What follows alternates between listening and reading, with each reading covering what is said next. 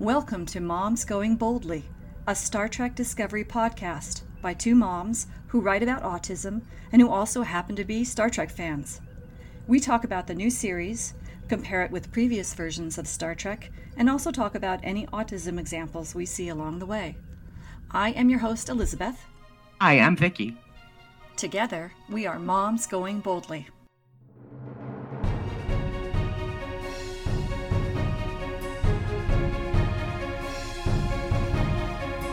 In our continuing exploration of the mirror universe in Star Trek, today we are talking about the four Star Trek Discovery episodes that took place in the mirror universe.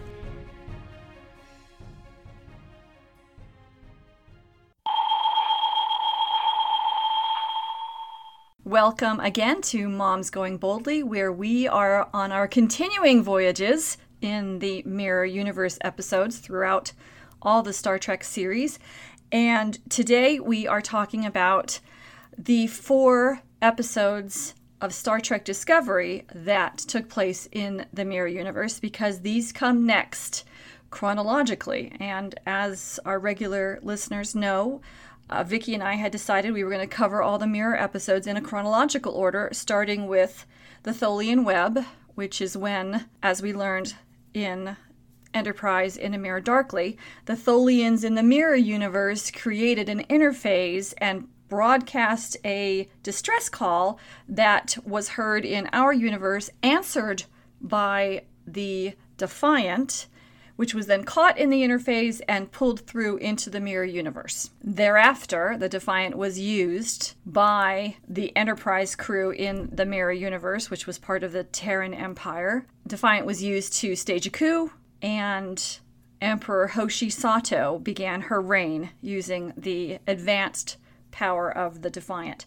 So the next piece of the Mirror Universe story comes in Discovery because Discovery takes place about 100 years after the episodes in Enterprise. And those four episodes that took place in the Mirror Universe in the Discovery series were the episodes Despite Yourself, The Wolf Inside, Vaulting Ambition, and what is past is prologue. And when I went back and reviewed the episodes and reviewed the storylines and looked at them from that continuity perspective of the Mirror Universe storyline, one thing that I felt quite strongly is I really miss Discovery. Yeah. This I do, yes. Yeah. I do too. the length of time we're talking about, you know, we're talking fall 2019, right? Right. That's 18 months. That's a long time.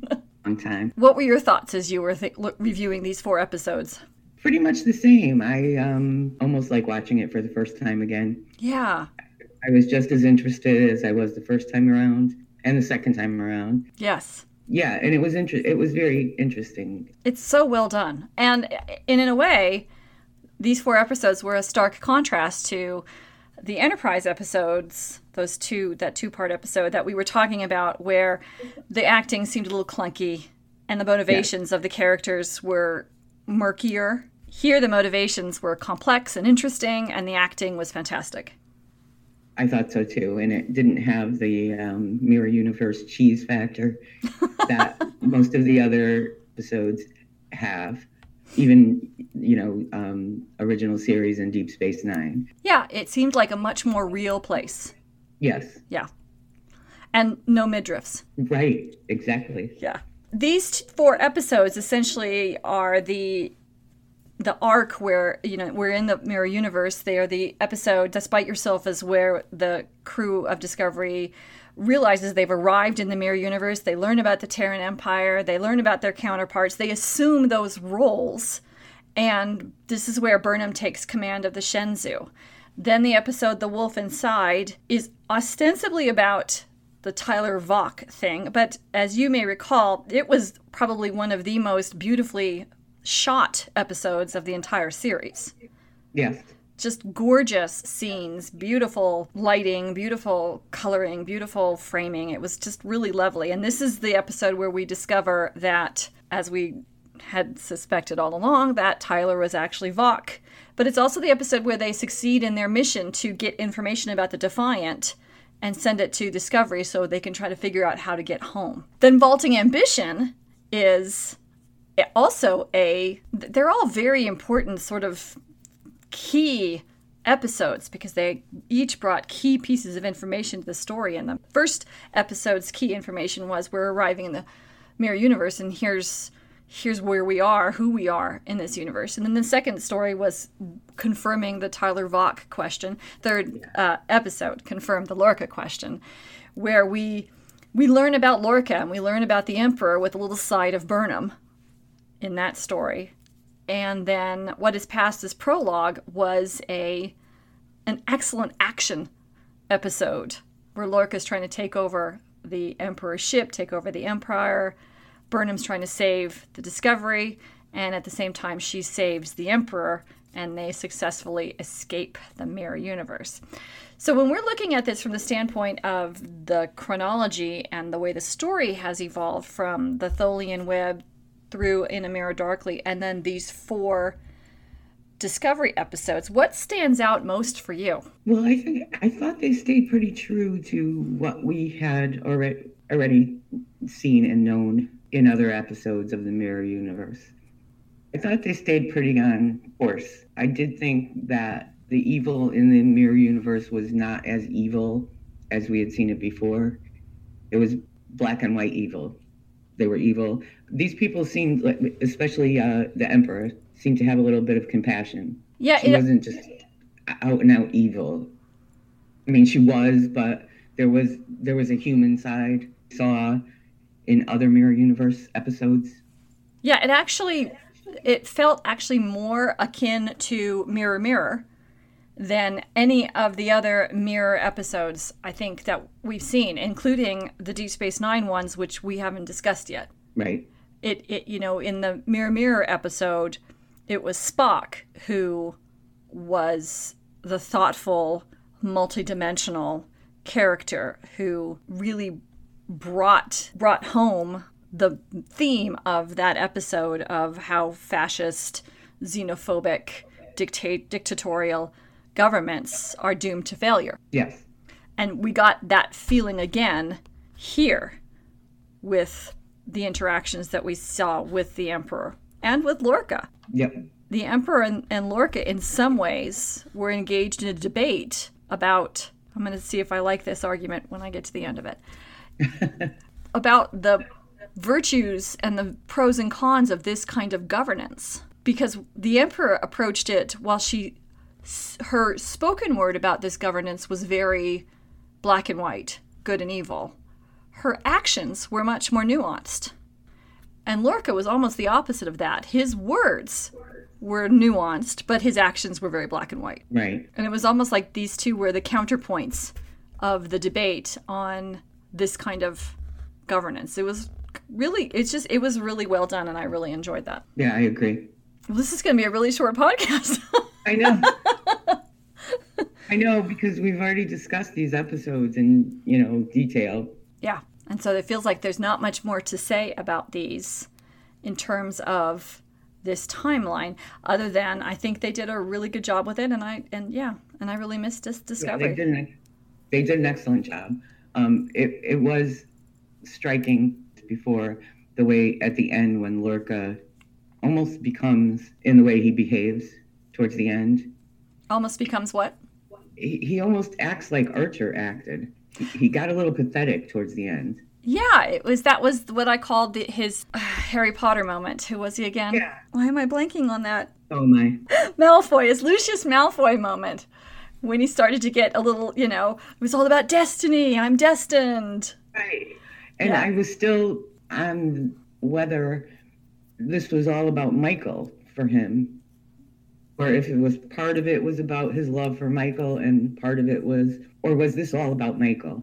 And we talked about this when we discussed that that episode what is past as prologue. My sense was always that underneath this person who was so certain of destiny was an intense insecurity, which is probably why he reminded you of Archer from In a Mirror yeah. Darkly because Archer was just, you know, reeking insecurity. Right. And his insecurity was only going to be overcome if he had Michael Burnham at his side. He needed her to be able to do this. He I got the impression that he didn't think he could do it without her. I mean, he kept saying, Yeah, you know, but I also couldn't decide, and I still, even after, and I know we did talk about this in the last in the podcast on this episode, but I still, even after rewatching it, couldn't decide, couldn't do it without her because he loves her that much, or if he couldn't do it without her because he just doesn't have the confidence to do it without her. Well, I guess that may be where you and I disagree because I don't think he ever loved her. I think his No. grooming and his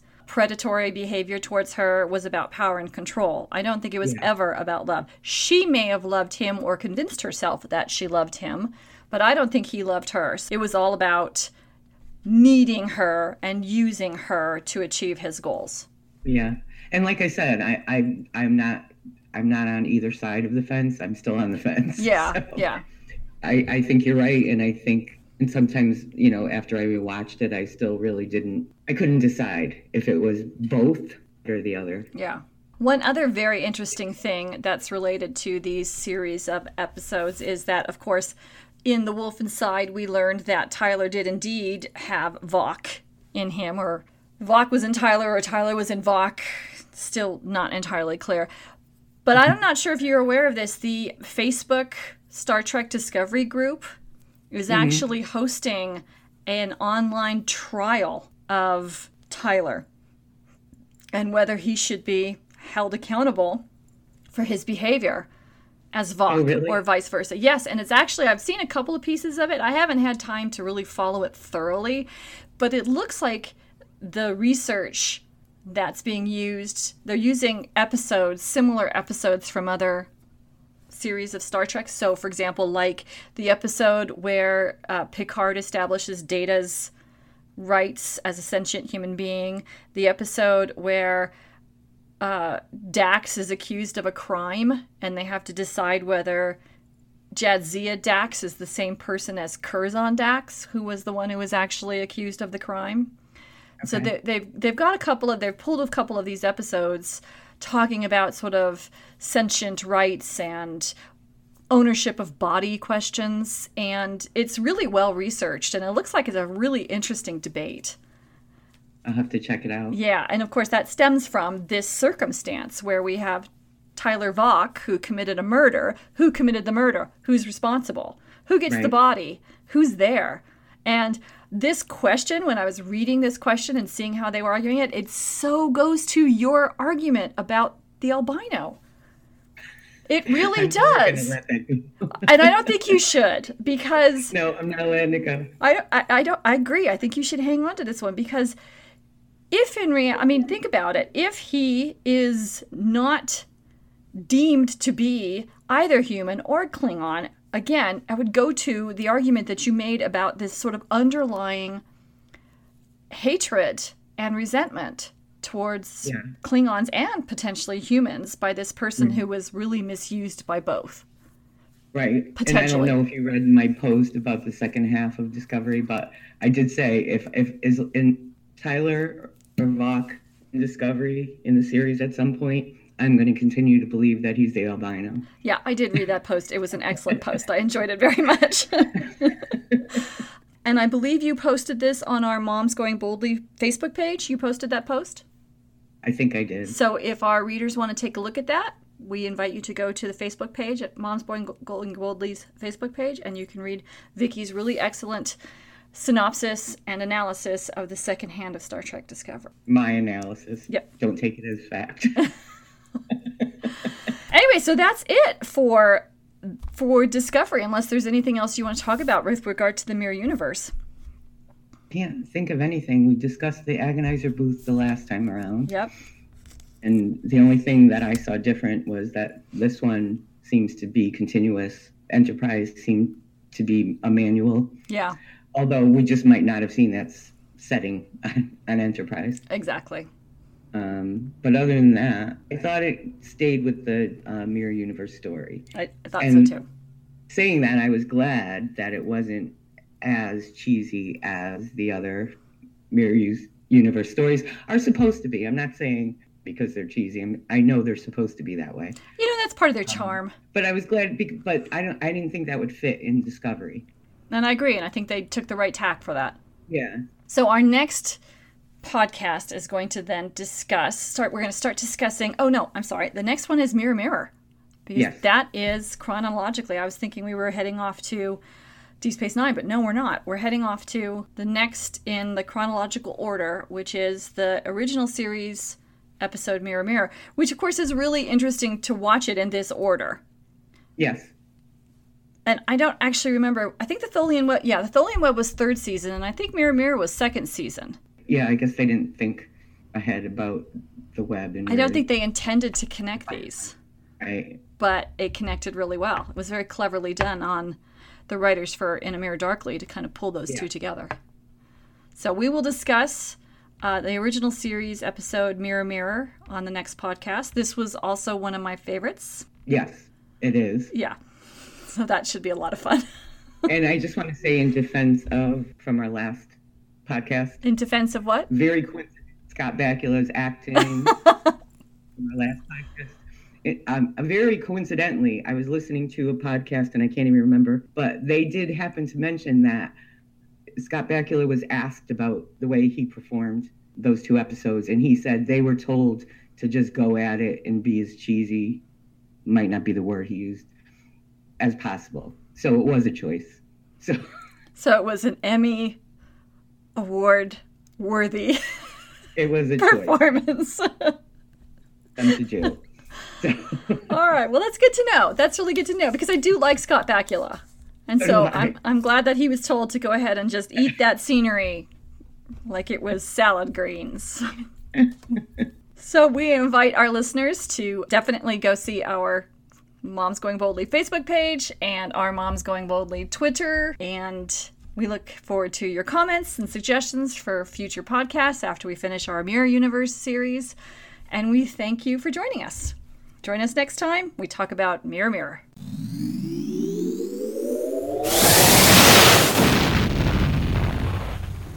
If you'd like to reach us, I can be reached on my blog, autismmom.com. I could be found at Taking It a Step at a Time at takingstep.com. Links to both of our blogs are in the sidebar of the Moms Going Boldly Podbean podcast website. And we hope you'll join us again for the next episode of Moms Going Boldly.